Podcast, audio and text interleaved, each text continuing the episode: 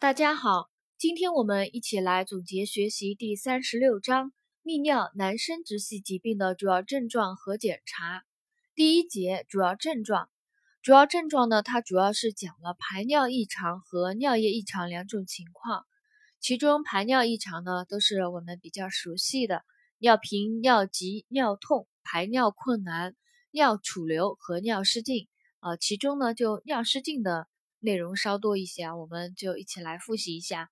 尿失禁呢，主要分四种类型：真性尿失禁、压力性尿失禁、充溢性尿失禁，还有急迫性尿失禁。真性尿失禁呢，又称完全性尿失禁，常见原因为外伤、手术、先天性疾病引起的膀胱颈和尿道括约肌受损。压力性尿失禁呢，就是当负压突然增加，咳嗽、打喷嚏、大笑。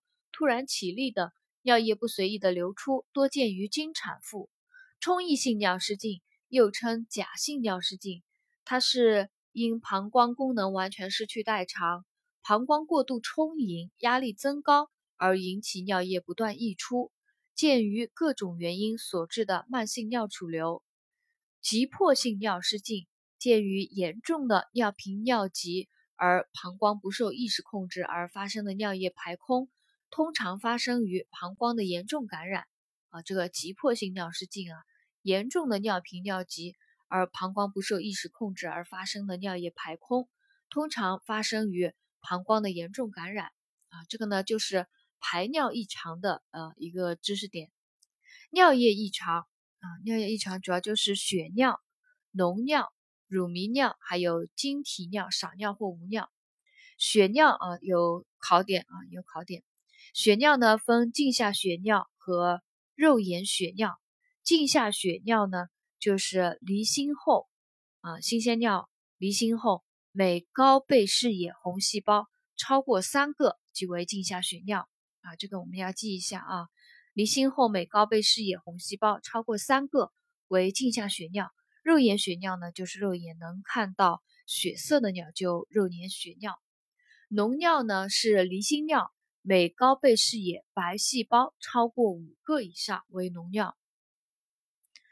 脓尿是离心尿，每高倍视野白细胞超过五个以上为脓尿。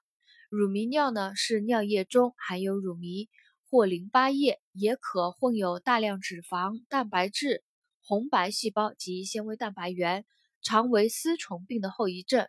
乳糜尿是啊尿液中含有乳糜或淋巴液。啊，常为丝虫病的后遗症。少尿呢是每日尿量少于四百毫升，啊，无尿是每日尿量少于一百毫升啊，二二十四小时尿量少于四百毫升为少尿啊，二十四小时尿量少于一百毫升呢是无尿啊，这是第一节的主要一个知识点。第二节辅助检查，辅助检查呢，它有讲实验室检查。实验室检查呢，包括尿液检查、肾功能检查，啊，还有血液中激素测定，啊，前列腺液检查、前列腺特异性抗原精液检查等等，啊，我们逐一来学习了解一下。尿液检查呢，有尿常规，啊，尿常规以新鲜成尿为宜，正常的尿比重呢是1.020至1.025，尿糖呢阴性。含有极微量的蛋白，常规定性试验是不能测出的。如果尿液蛋白含量每日超过一百五十毫克，即为蛋白尿啊。在这里呢，也有一个单选题啊。尿液蛋白含量每日超过一百五十毫克，即为蛋白尿啊。每日超过一百五十毫克即为蛋白尿。呃，尿液生化检查啊，一个注意点。尿液生化检查呢，它是检测肾功能的一种方法，需留取二十四小时液，测定成分呢主要包括钾、钠、钙、磷、尿素氮、肌酐和肌酸等等。呃，细尿的细胞学检查，尿的细胞学检查呢，连续三天留取新鲜尿进行沉渣图片检查。其阳性率可以达到百分之七十到百分之八十，阳性结果呢提示可能有泌尿系的移行细胞肿瘤啊。这个尿的细胞学检查，它需要连续三天留取新鲜尿进行沉渣图片检查。还有尿中内分泌物呃测测定，尿中内分泌物质的测定呢，它的标本留取啊均应严格收集，二十四小时液，存放尿液的容器应清洁，放置阴凉处。排尿前呢，容器内要加入防腐剂。送检前将二十四小时液混匀，测其总量并记录，留一百毫升及时送检。啊，这是测尿中内分泌物质的，呃，那个时候的一个注意事项啊。尿中内分泌物质，呃，比如说那个儿尿儿茶酚胺啊，尿醛固酮测定等等，呃，它的一个注意事项呢，就是尿的留取啊，应严格收集二十四小时液，存放尿液的容器呢应清洁，放置阴凉处。排尿前呢，容器内要加入防腐剂。送尿前将二十四小时液，呃，二十四小时液混匀，测其总量并记录，然后留取一百毫升及时送检。呃，第二个实验室检查是肾功能检查。肾功能检查呢，包括尿比重测定、血肌酐、血尿素氮测定，呃，这个是就是验血的啊。呃，验血的那个血肌酐和血尿素氮，呃，前面有讲尿液生化检查的是测定尿液里面的尿素氮、肌酐和肌酸。这个肾功能检查当中有一项呢是血肌酐、血尿素氮测定，它是蛋白质的代谢产物，主要经肾小球滤过排出。呃，血肌酐、血尿素氮增高的程度。与肾实质损害程度呢成正比，可用来判断病情和预后。还有一个常用的肾功能检查项目呢是内生肌酐清除率，英文字母 CCR 内生肌酐清除率。临床上用内生肌酐清除率来代表肾小球滤过率，并以此判断肾小球滤过功能。肾内生肌酐清除率，它还是肾功能损害的一个早期指标。啊，内生肌酐清除率它也是一个重要的考点啊，呃，考试的时候还是还考的概率还是比较高的啊。这里呢就可以出单选题，用什么来代表肾小球的滤过率？就是临床上用内生肌酐清除率来代表肾小球的滤过率。内生肌酐清除率呢，它也是肾功能损害的一个早期指标啊，肾功能损害早期就会有一个内生肌酐清除率的异常。正常成年人内生肌酐清除率呢，啊，正常值是九十到一百二十毫升每分钟。成年人的内生肌酐清除率正常值为九十到一百二十毫升每分钟。呃，还有实验室检查啊，泌尿系疾病常用实验室检查有一个血液中的激素的测定啊，血液中激素测定呢，常有呃血浆皮质醇测定。血浆醛固酮测定、血浆儿茶酚胺测定，还有肾素血管紧张素二测定、血浆睾酮测定。呃，当中呢，我们讲一下这个血浆皮质醇的一个特点啊。血浆皮质醇它有明显的昼夜节律变化，早晨六到八点钟最高啊，晚上十点到凌晨两点的最低，呈一个 U 型曲线啊。大家这个听一听，留个印象啊。血浆皮质醇的。它有明显的昼夜节律变化，早上六到八点钟最高，晚上十点到凌晨两点的最低呈 U 型曲线。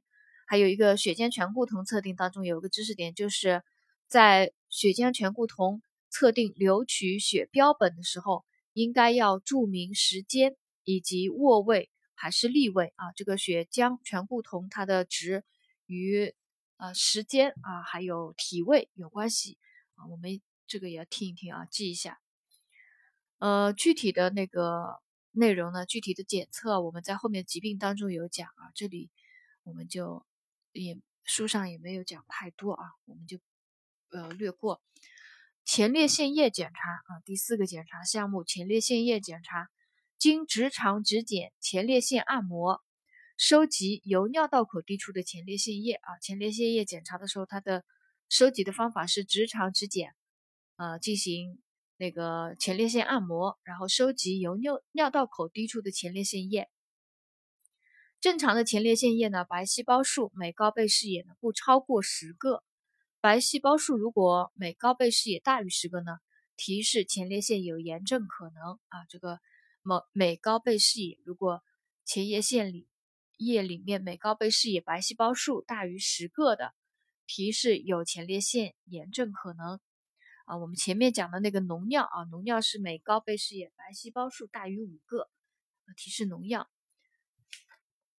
第五个实验室检查是前列腺特异性抗原的测定，前列腺特异性抗原测定，呃，大写的英文字母 PSA，呃，它的敏感性高啊，测定定量测定这个 PSA 可作为。前列腺癌早期诊断的一个有效参考指标，前列腺特异性抗原 PSA，呃，定量测定啊，可作为前列腺癌早期诊断的一个有效参考指标。当 PSA 大于十纳克每毫升时，无论直肠指检是否正常，都应高度怀疑前列腺癌可能。这个呃血清啊，血清前列腺特异性抗原正常值呢？是小于四纳克每毫升的，如果它大于十纳克每毫升，啊，高度怀疑前列腺癌的可能。前列腺指诊呢，会导致 PSA 增高，一般呢在指诊后两小呃两周进行这个前列腺特异性抗原的检查啊。这个前列腺特异性抗原检查的时候，一个注意点，就是因为前列腺指诊呢，会导致前列腺。特异性抗原 PSA 增高，所以呢，一般在指诊以后两周进行前列腺特异性抗原 PSA 的检查。